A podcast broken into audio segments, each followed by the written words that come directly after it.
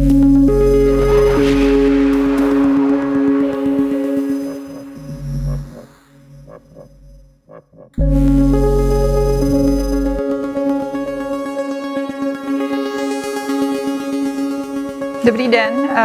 Vítám vás všechny v sále i u obrazovek v rámci přímého přenosu Havel Channel na debatě s Respektem, kde se tentokrát budeme bavit o budoucnosti Vyšegrádu, ale také vlastně zahraniční politice Česka. A také zároveň zdravím teda posluchače podcastu Respektu, který to poslouchají trochu s menším spožděním a později. Na začátek bych ráda představila hosty. Začnu teda úplně zleva a to svým kolegou a zástupcem šéf-redaktora v týdenníku Respekt Tomášem Brolíkem. Pozvání přijala Pavlína Janebová, ředitelka pro výzkum v Asociaci pro mezinárodní otázky, která se mimo jiné odborně zabývá středoevropskými státy. Dobrý večer. A na závěr pozvání přijal bývalý ministr zahraničí ve vládě Andreje Babiše a momentálně místo předseda ČSSD Tomáš Petříček. Hezký večer. Já se jmenuji Andrea Procházková a také pracuji samozřejmě v Respektu, když je to debata redaktorů Respektu.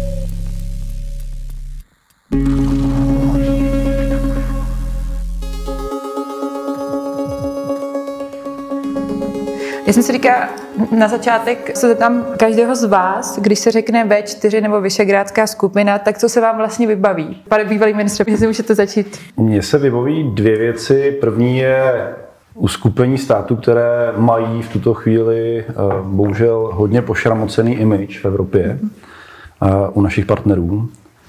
A za druhé se mi vybaví Vyšegrádský fond, který naopak myslím, že je vzorem pro spoustu podobných eh, programů podpory rozvoje občanské společnosti, výměny regionální. Takže vlastně se mi vybaví taková jistá dichotomie, na jedné straně politická a na druhé straně ta lidská, občanská, které myslím, že dneska vykreslují to, jak vlastně funguje Vyšegrádská čtyřka, ta spolupráce čtyř států, které politicky se ne vždycky na všem shodnou, a možná jinak vidí budoucnost Evropy, ale zároveň jsme sousedé, nebo skoro sousedé a jako přirozeně vlastně máme k sobě lidsky blízko a měli bychom se snažit udržet i třeba ty lidské kontakty na vysoké úrovni. K tomu všemu se určitě dostaneme včetně té pošramocené pověsti, kterou jste zmínil. Paní Nebebová, co je pro vás vlastně důležité, nebo co se vám vybaví, když se řekne uskupení V4? Když se řekne uskupení V4, já jsem přemýšlela, jestli mám začít opravdu upřímně a provokativně svojí první asociací, protože moje první asociace je tvář Viktora Orbána. Představím si vedle něj ještě eh, Andreje Babiše a to je tedy ta, dejme tomu, negativně pošramocená stránka, o které mluvil pan ministr. bývalý minister. Ale samozřejmě, um, ano, na druhé straně, když se řekne Vyšegrád, tak se mi vybaví i těch více než 30 let spolupráce, na jejím základě vznikly uh, mezilidské vztahy, uh, kontakty, které jsou určitě nenahraditelné a samozřejmě i Mezinárodní Všegrádský fond. Co ty Tomáši, ty jsi byl nedávno v Maďarsku, protože tam probíhaly parlamentní volby, tak se ti vybaví obličej Viktora Orbána? Mě vybaví, mě se vybaví uh, moje uh, vysokoškolská studia, která proběhla díky Vyšegrádskému fondu taky. A pak se mi vybaví čtyři země, které mám rád a přijou mi zajímavé.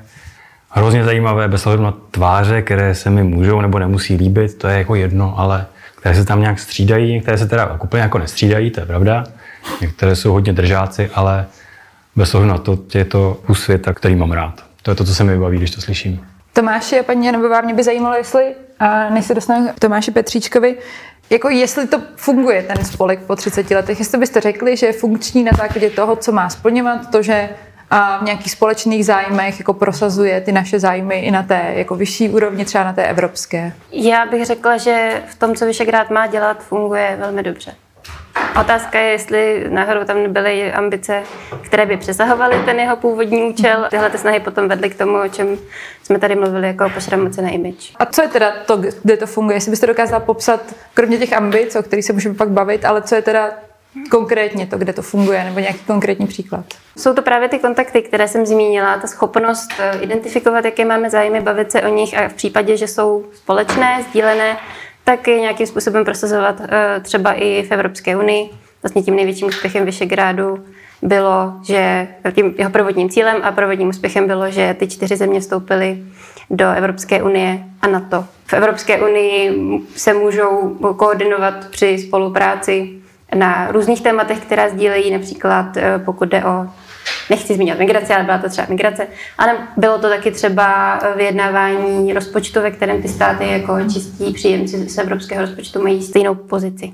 No, já mám pocit, že on vlastně skoro nemůže nefungovat, protože ty státy jsou si mnohem podobné a baví se spolu. Oni by se spolu bavili bez toho loga a bez nějakých eh, jako institucionálních věcí, že se střídá nějaké předsednictví, což je možná trošičku jedno. Ale prostě se spolu potkávají ti lidé, kteří je vedou.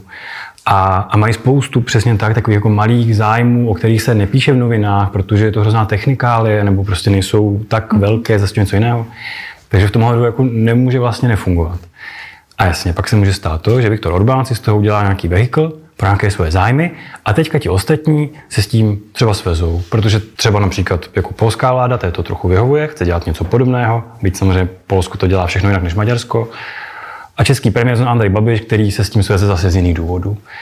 A teď kritici říkají, V4 je unesená, V4 je unesená Viktorem Orbánem. A, a je to samozřejmě pravda, ale, ale není to vina V4, je to vina vlastně těch, kdo tam aktuálně jsou. A potom se něco změní, přijdou dvě volby a nebo V4 úplně jiná, nebo najednou funguje, může fungovat úplně jinak. Takže ona funguje. No, na těch malých věcech bez pochyby funguje, protože prostě tak bylo by vlastně hrozně divné, kdyby nefungovala. A to, co ji vyčítají kritici, ať už zvenčí nebo, nebo zevnitř, tak vlastně nevím, jestli se dá úplně přesně nazvat jako něčím, co je té ve 4 vrozené. Protože není, protože za pět let se může úplně všechno změnit ve 4 tak V4 v roce 91 vznikla mimo jiné s ambicí toho, že předávat nějakou jako historickou zkušenost s nacismem a komunismem. A máme ale dneska jako něco společného, kromě toho, že jsme ve střední Evropě. Ty mluvíš o nějakých technikálích, jo, ale to je vlastně společný pro více států v rámci Evropské unie, ty dělící linie můžou být různé. Tak jestli tady to jako, před, tady to, že my tady často slyšíme mluvit politiky o důležitosti V4, a že je potřeba vlastně jako to projednat s partnery V4, jestli to není jenom nějaká, jako, nějaký historický pozůstatek toho, že to spojenectví tady vždycky bylo, je tady už přes 30 let a proto se o něj opíráme. No, ale bude to úplně prázdná floskule, protože V4 plní nějakou funkci a když se jí snažíme ještě vložit, se vsunout do ní nějakou jinou, že, že je to nějaký prostě přesně tak jako historický, že vlastně jsme pomalu byli jeden stát už od roku nula, teď nějak tam jsou hranice, to je jedno, tak to přece není pravda, jakože ty země jsou si mnohem blízké a jsou si v mnohem, jako v mnohem se liší a, a skoro v každé politice by se třeba našlo, že nějaký bod, ve kterém je si Maďarsko od Polska hrozně daleko. Takže pokud přesně tak někdo zaklíná ve čtyřku, jakože to je řešení všeho, tak to asi skoro nemůže být pravda. Pane Petřičku, jak se vám hodilo jako ministrovi zahraničí tohle spojenectví a jak se vám také nehodilo? Já bych jenom chtěl potvrdit, že V4 je volné uskupení čtyř středoevropských států, které se na řadě, obla, na řadě věcí shodnou na řadě věcí se neschodnou. Vidíme to možná i v posledních týdnech, eh, několika málo měsících. A v řadě oblastí jsou si jako dokonce konkurenty. Měli bychom si taky přiznat, že eh, často třeba eh, soupeříme s našimi partnery ve V4 o pozornost některých partnerů ve světě, že vzhledem k struktuře naší ekonomik jsme se dlouhou dobu a i dnes vlastně třeba přetahovali o zahraniční investice. A co se týče té praktické podoby, tak eh, já jsem V4 vždy vnímal, že to je skutečně volné uskupení a neměli bychom k tomu upínat se jako k nějakému svatému králu, který řeší všechny problémy. A i v oblasti zahraniční politiky je vidět, že ty čtyři státy eh, mají na hodně, na řadu témat eh, zcela diametrálně odlišný pohled.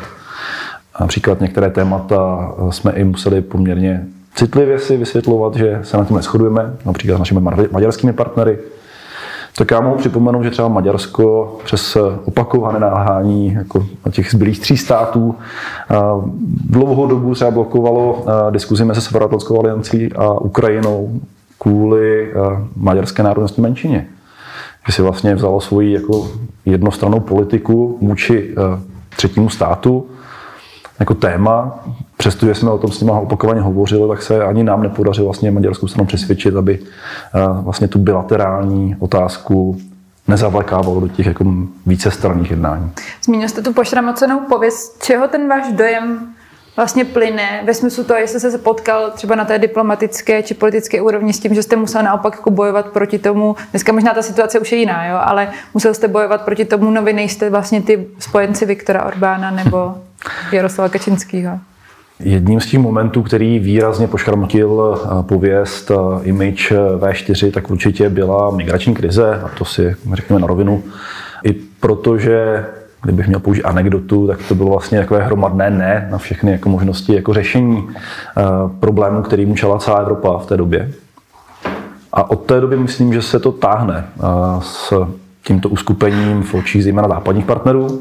A to, co určitě nepřispívá k tomu, aby se ten obraz zlepšil, je, že se nepodařilo za několik let velmi intenzivních diskuzí v rámci Evropské unie vyřešit problém právního státu v Maďarsku a v Polsku. Paní Arbová, vy jste taky zmínila pošramocenou pověst. Zároveň mě vlastně zajímalo, jak moc si myslíte, pro koho je ta V4 dneska jako nejdůležitější z těch čtyř skupení. Jestli do určité míry to spojenectví Česka a Slovenska není jako v něčem jiné než ta pozice Maďarská a Polská.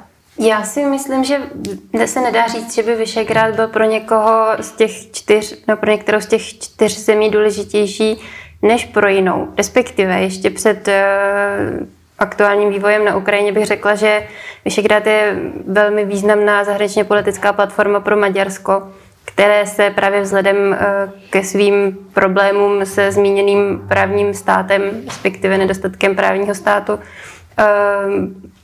které v Evropské unii bylo izolováno a skutečně Viktor Orbán a jeho vláda hledali partnery a nacházeli je ve Vyšegrádu, protože s Polskem tam měli určité podobné zájmy. I Česko a Slovensko někdy mohli váhat v tom, aby se od nich dostatečně eh, distancovali. Takže ano, pro Viktora Orbána a pro maďarskou vládu byl Vyšegrád eh, důležitý. Teď to vypadá, že vzhledem k těm eh, velice zřetelným neschodám, pokud jde o Ukrajinu, se Viktor Orbán úspěšně tedy izoluje i v rámci Vyšegrádu. Abych se vrátila zpátky k té vaší otázce. Myslím si, že eh, Vyšegrad je důležitý pro všechny právě proto, že je to platforma, která združuje země, které spolu sousedí a ty kontakty spolu mít musí, protože jako ta, tam není alternativa. Nemůžeme se nebavit se svými sousedy. Tomáši, jak moc proměnila teda válka na Ukrajině, že tady trochu bylo naznačeno tady to spojenectví, už jsme teda se bavili o tom, že to nějak způsobem funguje, fungovat bude, je to docela potřeba v některých otázkách. Ten společenský a politický kontext to do určitý míry nějak proměňuje tu spolupráci, respektive možná její vývoj do budoucna. Tak už to hodně zmínila paní Nebová. No. Tak hmm. Maďarsko a Polsko, které si vzájemně přísahali věrnost, protože se zdálo, že nejdůležitější otázka v jejich životech jejich vlád bude jako společně se bránit případnému sankčnímu řízení Evropské komise a slibovali si, že se navzájem budou držet nad vodou, tak, tak to zmizelo. Maďar, tak to už tady všechno padlo. Maďarsko, politika Viktora Orbána směrem k Ukrajině je prostě úplně opačná, nebo do značné míry opačná k politice polské. Takže tohle zmizelo. Možná popiš trochu, v čem je teda jiná ta politika k té Ukrajině. Viktor Orbán vlastně vyhrál volby tím, že slíbil svým občanům, že s válkou nebudou mít nic společného, že válka se Maďarska nedotkne, což je samozřejmě zajímavý slib, že to nemůže úplně dodržet, nebo nemá to úplně v rukou, ale zafungoval. A Maďarsko má, řekněme, hodně, hodně zdrženlivý postoj k pomoci Ukrajině, takže prostě přes jeho území nejdou žádné zbraně, byť by to bylo hodně praktické, protože tam vedou velké koleje a to spojení by se samozřejmě Ukrajině hodilo. Zase na druhou stranu, Maďarsko sice vždycky trochu brblá, nebo maďarská vláda, ale zatím vždycky držela basu se zbytkem Unie. Všechny sankce prošly. Dokonce i na začátku v nějakém takovém sentimentálním šoku odblokovali, myslím, to, respektive skončili s tím blokováním jednání o přístupu Ukrajiny do NATO. No to pak pominulo. A vlastně Viktor Orbán ty volby vyhráli tím, že tak jakoby trochu odpudivě, vlastně asi nevkusně, ale odpudivě útočil na Ukrajinu a jejího prezidenta, kterého obvinoval z toho, že, že chce ovlivnit volby v Maďarsku, což myslím určitě nechtěl. Čili tím se to tak nějak celé pokazilo. Naopak Polsko a teď samozřejmě otázka, jestli vycítilo šanci, nebo jestli to je něco, co bez tak prostě v polské politice je zakořeněné, je takým jako minimálně retorickým lídrem v tom, co, jak pomáhat Ukrajině. Vzhledem k tomu, že polská diplomacie vždycky je taková trochu divoká, tak eh, aspoň hlavně z začátku často měla nějaký jako návrh, že prostě pošleme úplně všechny stíhačky, co máme. Američané tam nové a američané o tom vůbec nic nevěděli, nikdo to s nikým země neprojednal. Tak, tam se děli tak základna. Přesně tak, přesně tak, tam se děje přesně tak. Takže Polsko takhle navrhlo několik takových řešení, o kterém nikdo nikdo jako nevěděl předtím pak se žádné neskutečnilo, ale to zase jako je sice legrační, ale na druhou stranu Ukrajina bez pochyby je Polsku hodně vděčná za to, co dělá, protože Polsko prostě je nějakým jakým tahounem. No a jejich lídři, kteří si velice rozuměli, se pohádali zcela osobně. To je Jaroslav Kačínský tak jako urážel Viktora Orbána, ať si umé oči, když nevidí, co se děje v Buči, nebo ať si doktorovi, jestli nevidí úplně zřetelně, co se tam děje. A takže jejich vztahy, které byly asi, asi srdečné, asi srdečné, byť samozřejmě asi i pragmatické do značné míry, tak teď už bez pochyby srdečné nejsou. A jak si vysvětluješ ty ten jiný přístup Viktora Orbána. Co je motivací? Byly to ty volby parlamentní? Nebo... No, to je velká otázka. A někteří analytici říkali, říkali přesně tak, to jsou ty volby a po volbách Viktor Orbán se umírní, začne se chovat podobně, nebo stejně jako zbytek Unie a ona to není pravda. Viktor Orbán se tak úplně nechová jako zbytek Unie a ve své vítězné řeči tom 3. dubna, když se ukázalo, jak, hroz, jak grandiozně vyhrál nad vlastní očekávání, podle všeho. To určitě nečekal takhle doby, takhle velké vítězství, kdy zase vyhrál ústavní většinu a vlastně teď už skoro i právem, že už mm-hmm. i to, jak ten volební systém je pohnutý, tak ani nepotřeboval tu pomoc pomalu, prostě tak, tak, tak moc vyhrál.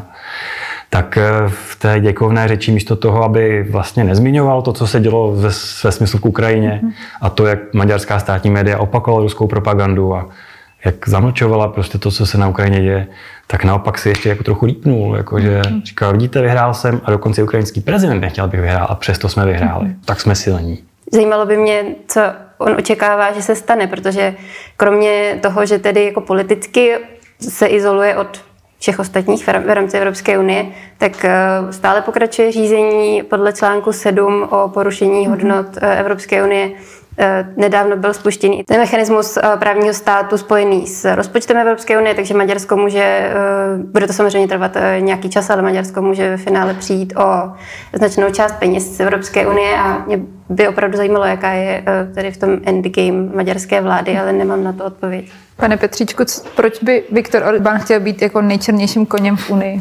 Já jsem přesvědčen, že Viktor Orbán měl dlouhodobě strategii, že abyste jako menší stát, menší partner upoutal pozornost, tak nejdřív musíte udělat rozruch a pak nabídnout, jako, že uděláte kompromis a uděláte ústupek. Je pravdou, že mu to dlouho vycházelo, protože Maďarsko bylo schopno takto třeba dosáhnout i od Angely Merklové některých ústupků, který by asi jinak nedosáhlo.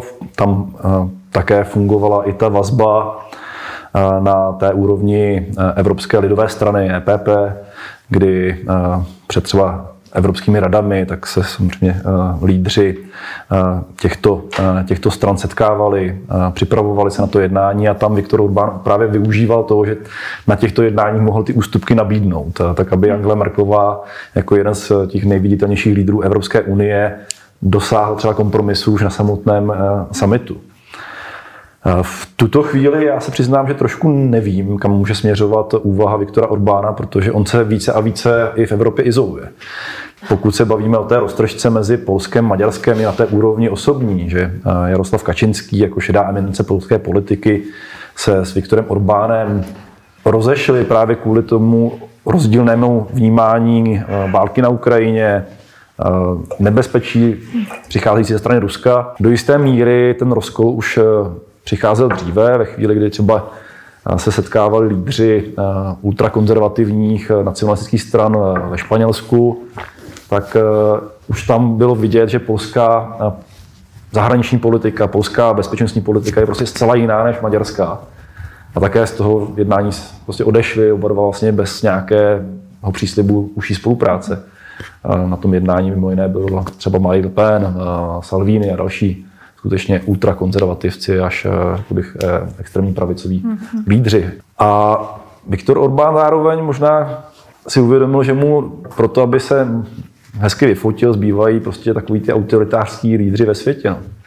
Že jeho politika směřuje uh, směrem k spolupráci s Erdoganem, s Jinpingem, Putinem a do jisté míry vlastně to může být i jako jeho idea toho, jak má vypadat maďarská politika. Skutečně on jako se ne, netají tím, že že eh, maďarskou demokracii chce přetvořit v neliberální demokracii, nějakou autoritativnější demokracii, eh, že právě proto třeba eh, pravidla právního státu pro něho moc neznamenají.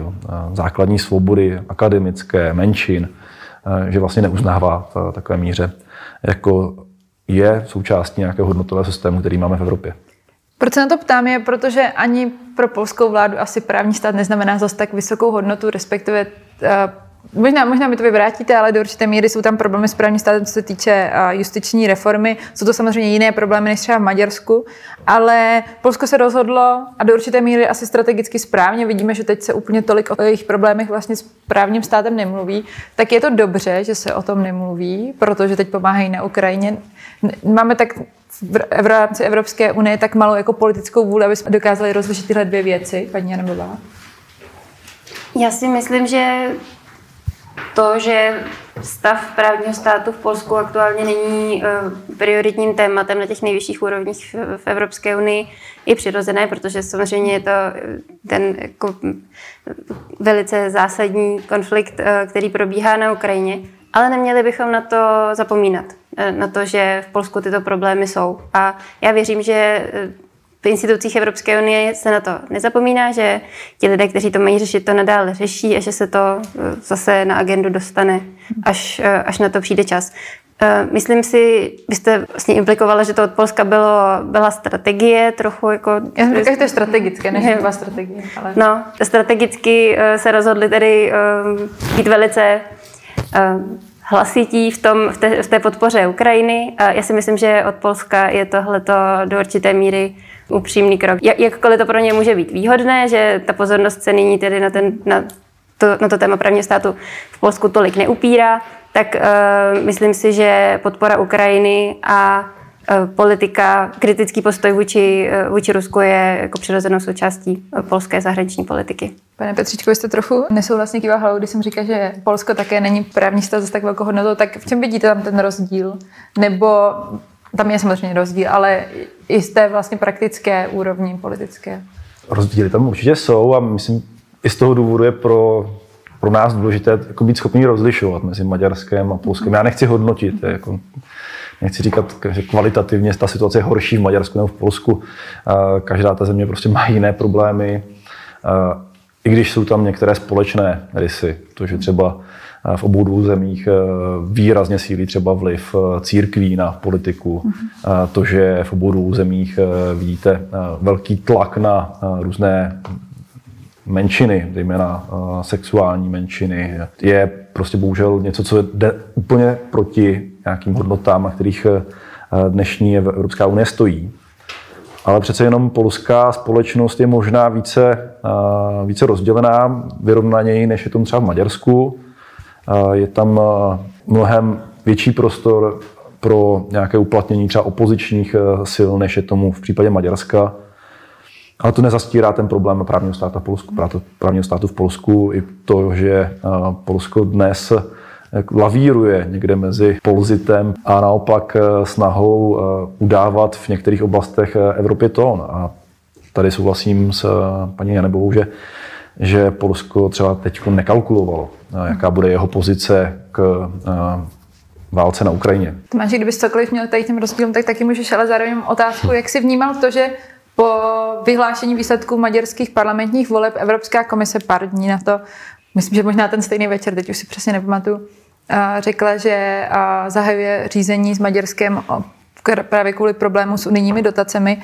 Neměla to říct, pak se rozhořela diskuze o tom, jestli to měla říct před volbami nebo po volbách, jestli nebylo správně, aby maďarští občané věděli, koho vlastně volí ve smyslu toho, jaké třeba může mít problémy nebo ne. Tak zaprvé, jak tohle hodnotíš a pak cokoliv k tomu. Ono by to ty volby nějak neovlivnilo a jenom by se asi Evropská komise vystavila obvinění z toho, že se snaží ty volby ovlivnit. Jenom jak jsi říkala, že se o tom v případě Polska nemluví teďka, tak ono se o tom může velice rychle začít mluvit, protože v Sejmu teď leží několik zákonů, které se mají nějak jako vyrovnat s těmi výtkami Evropské komise ohledně nejvyššího soudu a té krajské, eh, ze státní zemsk, prostě soudní rady, řekněme. Mm-hmm. A ještě není úplně zřejmé, který vyhraje, nebo který tím se projde, který těch návrhů. Protože jeden může úplně vlastně víc vstříc tomu, co Evropská komise říká, pak tam je takový mezi, a pak tam je jeden, který vlastně ještě trochu přitvrzuje.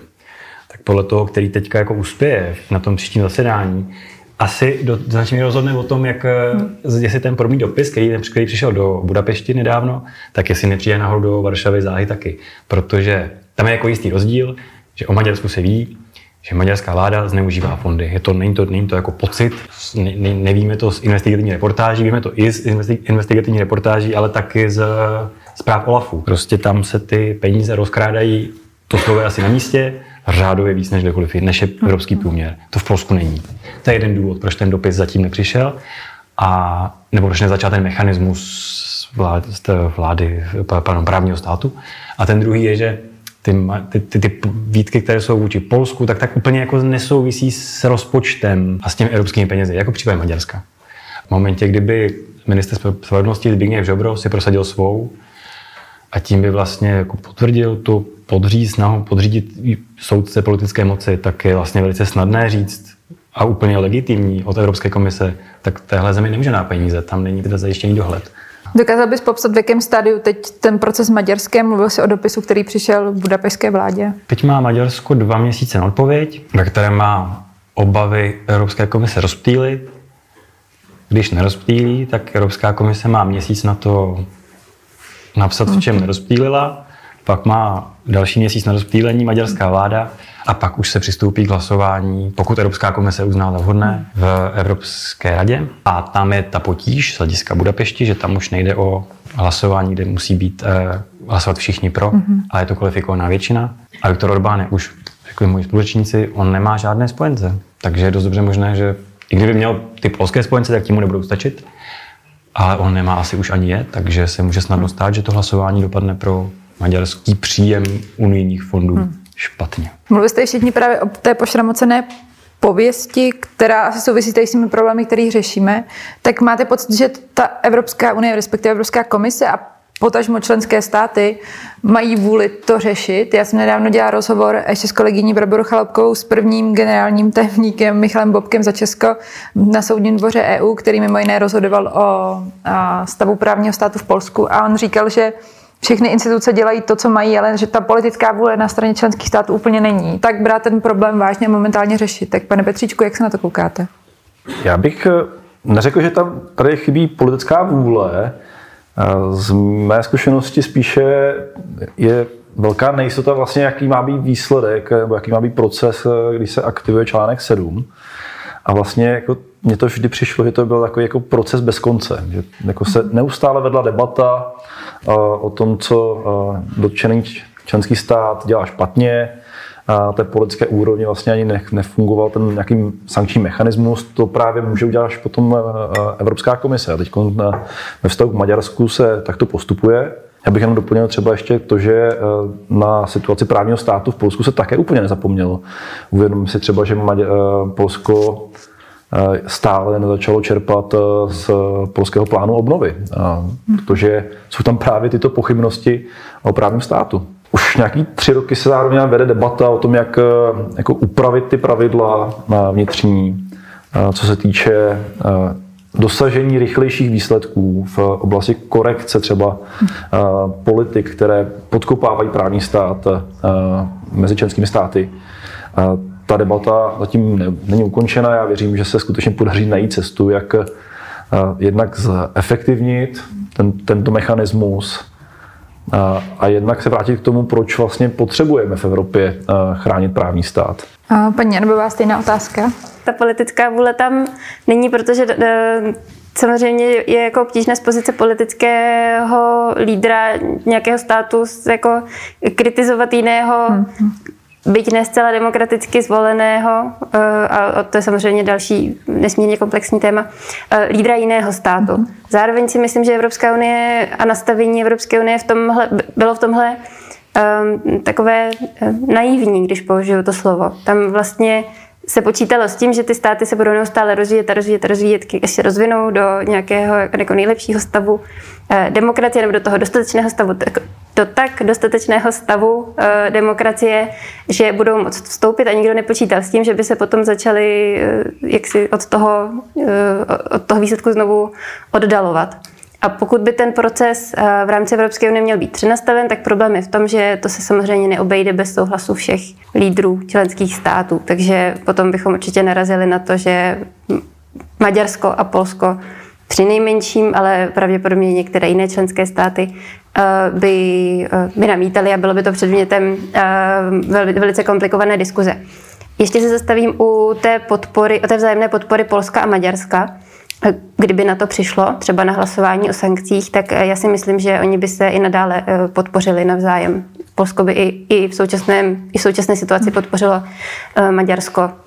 Sice spíš z pragmatických důvodů, než nějakých jako velkých hodnotových důvodů, ale to pragmatické spojenectví by tam podle mě zůstalo. Pojďme na chvilku ještě blížícímu sem předsednici České republiky v Radě EU, který nastane už za pár uh, měsíců uh, během letních prázdnin.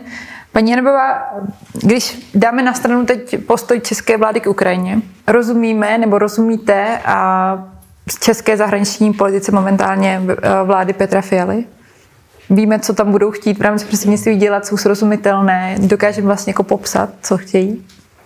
Já si myslím, že v odpovědi na tuhle otázku nemůžu úplně odhlednout tu Ukrajiny, protože ona zásadním způsobem změnila priority mm-hmm. českého předsednictví. Um, obecně zahraniční politice vlády Petra Fialy. A to, to zní tak jako arrogantně, když řeknu, že si myslím, že ji rozumím, ale připadá mi, připadá mi srozumitelná. Pokud by přišlo to hlasování o Maďarsku do období českého předsednictví, tak by to podle mě pro Českou republiku bylo usnadněním situace, protože Česká republika by nemusela zaujmout žádnou pozici a mohla by tvrdit, že je neutrální vyjednavač. Uh-huh. A což by samozřejmě zásadním způsobem snížilo politické náklady toho celého. A, a pokud jde o ty priority, které e, Česká republika má, tak e, mezi ně, pokud vím, patří e, například otázka toho, jak dál naložit s ukrajinskými uprchlíky, jak dál řešit energetickou krizi a podobně. A připadá mi to, že ty priority vlastně jsou v té nastalé situaci formulované adekvátně. Samozřejmě otázka je, jak se České republice podaří je, je prosadit a té role toho vyjednavače, který, no to vedoucího vyjednavače, kterým, kterým by měla být, jak se jí podaří se toho zhostit. Pane Pecíčku, mě by vlastně zajímalo, jak to v zákulisí probíhá na té české politické úrovni, protože občas tak jako v kulárech trochu vtipkuje o sídle ministerstva zahraničních věcí, že vlastně už mu nic moc nezbylo, kromě třeba Afriky, protože čas si vzal úřad vlády, čas si vzal Pražský hrad. Tak jako jak by jste to v té době ty priority, protože jste o tom mluvil nahlas v médiích veřejně, že považujete dění eh, v Maďarsku a v Polsku se týče právního státu za problematické, ale vlastně nejsem, nejsem jistá úplně, že tu akci jsme ze strany vlády Andreje Babiše viděli. Tak jak tohle vlastně jako funguje? Co tam je všechno za faktory a jak to fungovalo ve vládě Andreje Babiše? Já než se, se dostanu k tomu zákulisí, uh-huh. tak bych jenom možná to uvedl do jistého kontextu. Z mého pohledu je chyba, že vnímáme eh, evropskou politiku jako zahraniční politiku. Eh, protože vstupem do Evropské unie se řada témat, řada vztahů s zahraničními partnery stala naší dom, předmětem naší domácí politiky.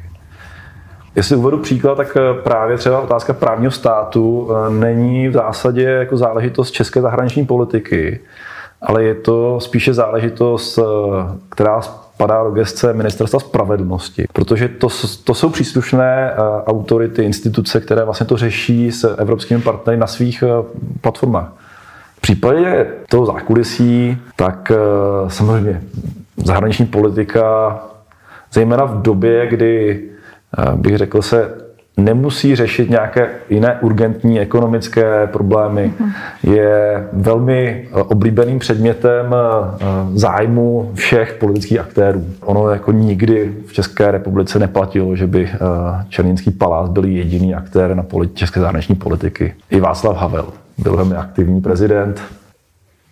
Současná vláda, zejména pod tlakem té krize, v zahraniční politice musela jednat velmi jednotně a má trochu výhodu, že prezident Zeman, a myslím, že a jeho představa a politiky více azimutů prostě narazila do uh, zdi reality a, a myslím, že už prostě není ten aktér na, na, tém, na tom poli právě z toho důvodu, že prostě to, co tady prezentoval uh, mnoho let.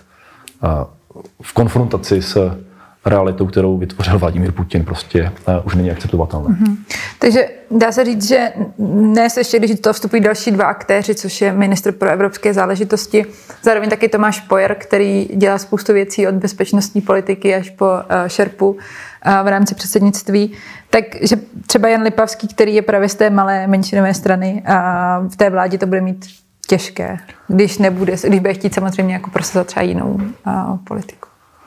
Velmi bude záležet na tom, jestli Jan Lipavský bude třeba i pod tlakem své strany v některých oblastech prosazovat jiný, jiný pohled na věc, než je třeba konzervativnější Petr Fiala. V případě evropských záležitostí to myslím, že tak nebude, ale v případě některých témat tomu tak být může. Česká republika prostě musí být v této krizové situaci čitelná. Jasně hovořit o tom, co se v Ukrajině děje. A může se také opřít o to, že veřejné mění je v tuto chvíli poměrně jako jednoznačné. Hmm. Že než se dostanu k vašim dotazům, tak a, paní Rba, mě by zajímala ještě jedna věc a to, Uh, už tady padlo Petr Fiala a, a jeho vláda, kde má především jako velké slovo ODS, tak uh, europoslanci ODS sedí v ECR frakci, což je taková konzervativní pravicovější frakce s právem a spravedlnost. Jak hodnotíte určité jako spojenectví, možná zatím jenom vidět třeba v politice vůči Ukrajině, ale možná to bude už v budoucnu i v jiných tématech, co se týče jako s polskou vládou současnou?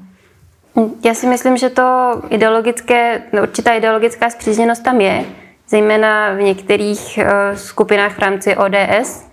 A, a pokud jde o Ukrajinu, tak je tam zcela zřetelně. Myslím si, že tam ale s mainstreamem ODS není například v některých otázkách, jako je uh, svoboda justice nebo, nebo svoboda médií v Polsku.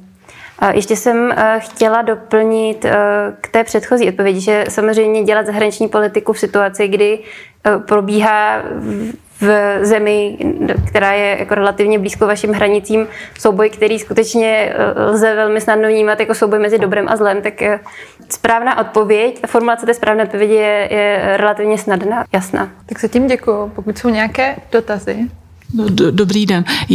Můj, na, můj dotaz zní jednoduše, jestli jedna z těch zemí může být pro ty ostatní v něčem vzorem nebo inspirací, myslím Vyšegradu. Já bych si teda asi nerad bral jako uh, inspiraci u Maďarska, ale v případě Polska bych tam tu uh, inspiraci viděl v celé řadě oblastí. Ano.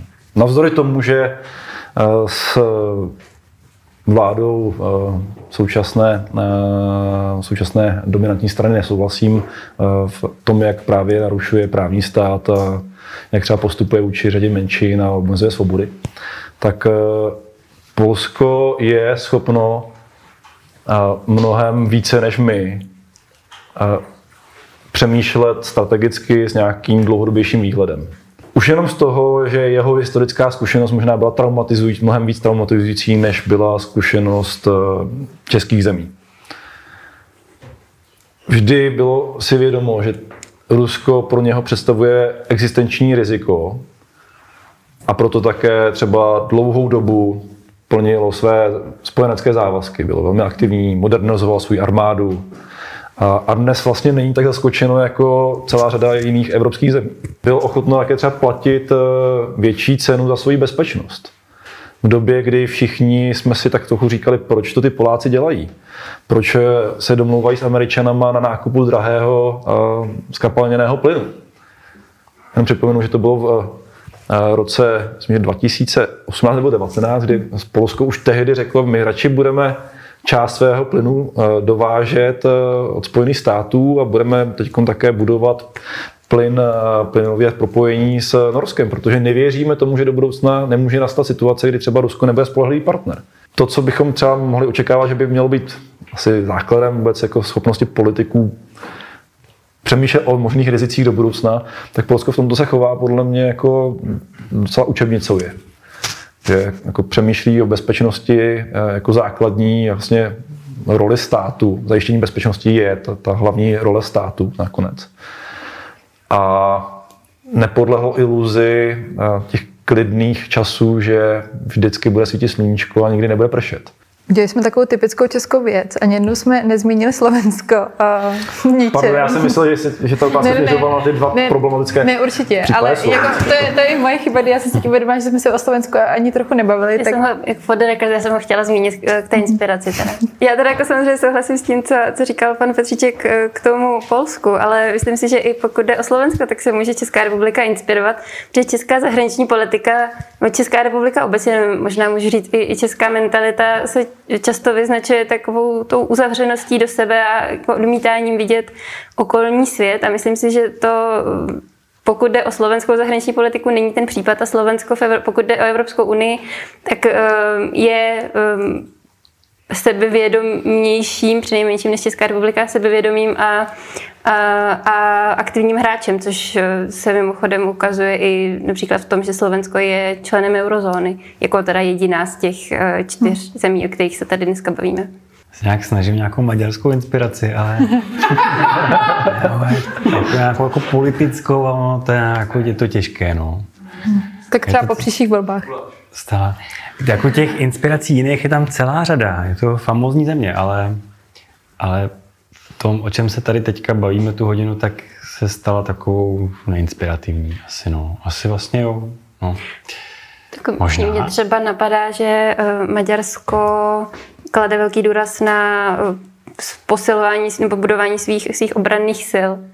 A to je vlastně, taky se na to jako lze dívat jako na krok, který je odpovědný, pokud samozřejmě zůstáváme pořád tom předpokladu, že, že Maďarsko zůstane členem na to, což si myslím, že zůstane. Mimochodem teda si myslím, že by mělo zaznít, že Maďarsko si nemůže dovolit ani odejít z Evropské unie, protože na těch penězích je režim Viktora Orbána životně závislý. Já se moc omlouvám, jestli ten první dotaz bude směřovat k něčemu, co už jste řešili v těch prvních 15 minutách eh, debaty, protože já jsem přišel pozdě, ale eh, byť teda nikdo z vás není z žádné české pravicové strany, tak možná o to by mě zajímalo, já pořád nerozumím tomu, proč je pro speciálně politiky ODS tak těžké uh, se nějak vymezit vůči Viktoru Orbánovi. Uh, vlastně Viktor Orbán se jasně přihlásil k Andrej Babišovi politicky. Uh, nevím vlastně, jak jako oni politicky by z toho těžili. Hodnotově už je teďka taky jasně nakreslené. Viktor Orbán jako lavíruje mezi tou evropskou a mezi evropským světem a tím Putinovým světem. Dokonce bych si řekl, jako dovolil říct, že se spíš přiklání k tomu putinovskému světu. Uh, tak, tak v čem to je? Proč je tak těžké říct, jak to v Maďarsku je, když je to tak očividné v mnoha případech, ať už jde o stav veřejnoprávních médií, které jsou spíš teda, že o státní médii, státní média a tak dále a tak dále. Tak to je první otázka. A druhá otázka, když řešíte ten Vyšegrád jako celek, uh, jestli ten vím, že teďka je samozřejmě je to všechno velice turbulentní, tak eh, když dáme bokem ty geopolitické hrozby, tak když se podíváte přímo na ten politický vývoj, tak eh, jako uvnitř těch států, tak jestli si myslíte, že za nějaké třeba čtyři roky uh, budou ty země uh, blíž nějaké jako západní představy o liberální demokracii, anebo naopak dál, protože i třeba na Slovensku teďka podle volebních průzkumů to nevypadá úplně dobře. Otázkou uh, na ODS, uh, tak já řeknu svůj jako pozorovatelský novinářský uh, odhad. Uh, já si myslím, že to není styl Petra Fialy, aby tohle říkal a jelikož nikdo jiný to v té vládě neřekne nebo nemá asi jako tu možnost a tu platformu, respektive ta je ta dohoda, tak, tak se to nestane. A zároveň si teda nemyslím, a já mu teda do hlavy nevidím, asi s ním jsem neměla rozhovor jako one to one velmi dlouho, myslím, že nikdo z českých novinářů, a, tak tak vlastně nemyslím si, jako, že by nějak měli pocit, že spojenectví s Viktorem Orbánem se jim může politicky vyplatit, jen to není jako styl politika, který bude veřejně říkat, prostě odepisu tady toho člověka, nechci s ním, s ním mít nic společného. No. Tak to je jenom jako moje pozorování toho. Ale může to být samozřejmě jinak. Jo, můžu, jestli k tomu můžu, tak uh, já si myslím, že um, na základě ideologie ODS uh, řadě lidí v ODS není příjemný se, um, nebo není jim vlastní uh, řešit interní záležitosti jiných států. Takže jim vlastně um, se jako nechce kritizovat uh, jak už jsem řekla, myslím, že hmm. před pár minutama, vlastně demokraticky zvoleného lídra jiného státu. Hmm. A taky tam samozřejmě si můžou jako ideologicky konvenovat s v určitých bodech se, můžou stýk, se může stýkat pojetí konzervatismu ODS a Fides, ačkoliv si myslím, že je jich asi méně, než, než by se na první pohled mohlo stát. A do určité míry s tím, s tím souhlasím. A taky tam bude i ta linka toho konzervatismu, že oni mají pocit, že jsou jedny z mála, jak říkají sami, konzervativních stran a v Evropské unii a že jako se jim vyplatí držet spolu ve smyslu toho, že do, že do sebe nebudou navzájem kopat. Ačkoliv, a co, když se bavíte se straníky ODS, tak většina lidí vám jako řekne, že rozhodně nesou, jako se jim nelíbí, co dělá Viktor Orbán a tak, ale neřeknou to jako veřejně, protože mají pocit, že tam je nějaké jako spojenectví, které stojí na té ideologické lince. No. Chce to komentovat místo předseda levicové strany? Asi právě nejsem jistý, jestli to je vhodné. Eh, Myslím, že ty důvody jsou třeba jiné než u Andreje Babiše. Andrej Babiš prostě miloval Viktora Orbána prostě jako jeho osobu a, a vzřídl se v něm. A u ODS eh, to je asi nuancovanější, prostě proč se k tomu tak jako nejistě vyjadřuje nebo nevyjadřuje vůbec. A, a myslím, že i v ODS jsou na to různé hmm. rozdílné názory. Jo, prostě ODS taky není nějaká názorově homogenní strana úplně všem. Pojďme teda té druhé otázce.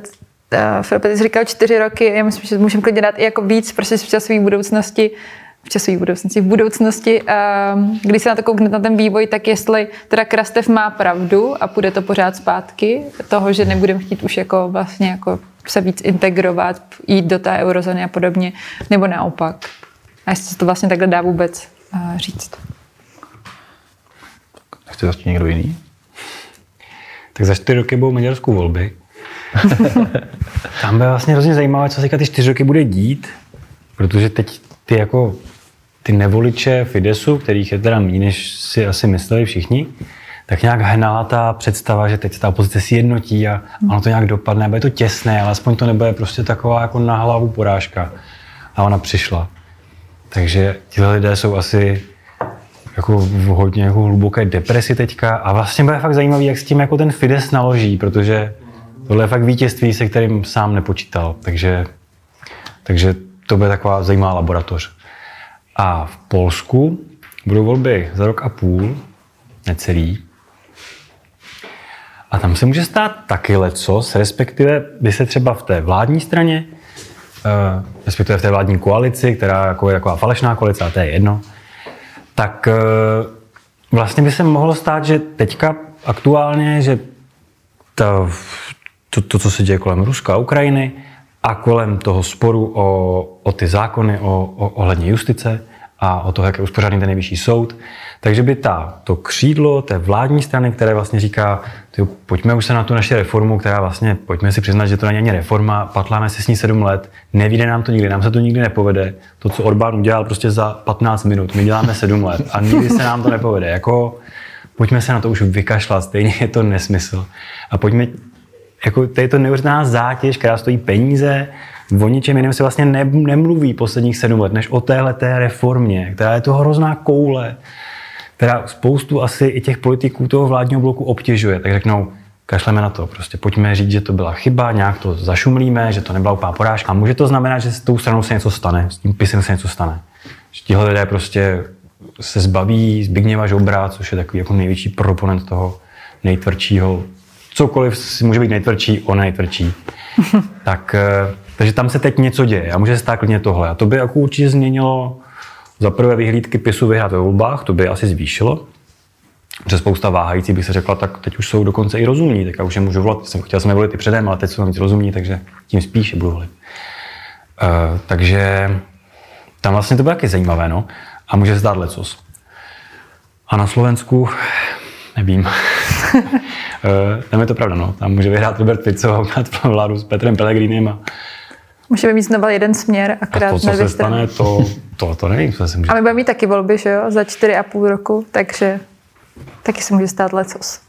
No a právě, já ještě teda evropské hodnoty, nebo několikrát zaznělo na téma, nevím, prostě evropské hodnoty.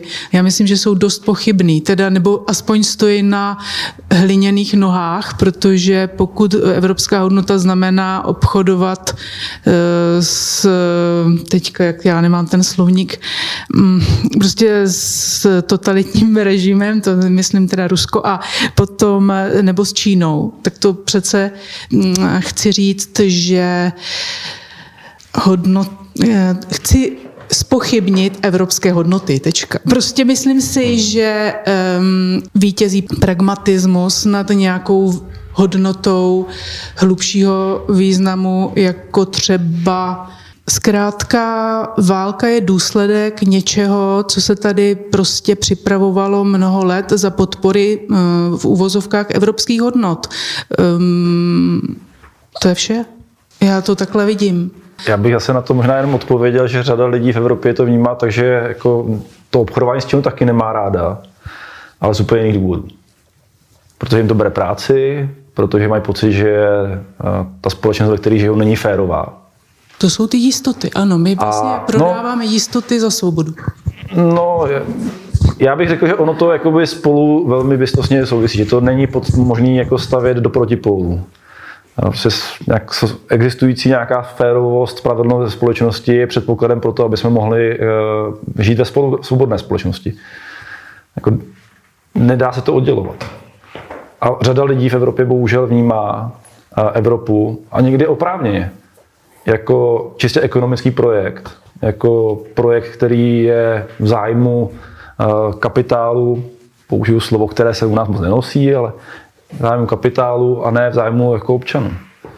A pokud nebudeme napravovat a korigovat ty chyby, které prostě v evropské politice máme, tak eh, tu důvěru nikdy zpátky nediskáme pro tu, pro tu myšlenku sjednocené Evropy. Tady se hovořilo o tom, že máme pocit v Česku, že, eh, že se můžeme nějak uzavřít a ten, ten svět, že se bude měnit, ale u nás všechno zůstane stejné. Tento podobný pocit mají jako v řadě dalších zemí. Já mám rád třeba Rakousko, tam v těch údolích taky mají pocit, že prostě jako tam to bude lítat někde nad těma Alpama a jich se to nedotkne. Proto taky volí jako svobodné tam třeba. A já si myslím, že jedna ze zásadních evropských hodnot, možná ten nejzásadnější je, že my tady můžeme sedět a veřejně se bavit o tom, že se nám nelíbí, že s tou Čínou obchodujeme. A víme o tom a transparent, samozřejmě má tady ty, to, co říkám, má samozřejmě spoustu kvalifikací, je spoustu výjimek a existuje spousta věcí, které by se daly zlepšit. Ale to, že my se můžeme otevřeně o těch věcech bavit a um, můžeme ideálně kandidovat ve volbách a změnit to, tak to je ta, to je ta naše evropská hodnota. Tímto bych asi dnešní debatu uzavřela. Děkujeme za dotazy, za to, že jste dorazili. Děkuji hostům, že přišli. Dobře. Děkujeme za to.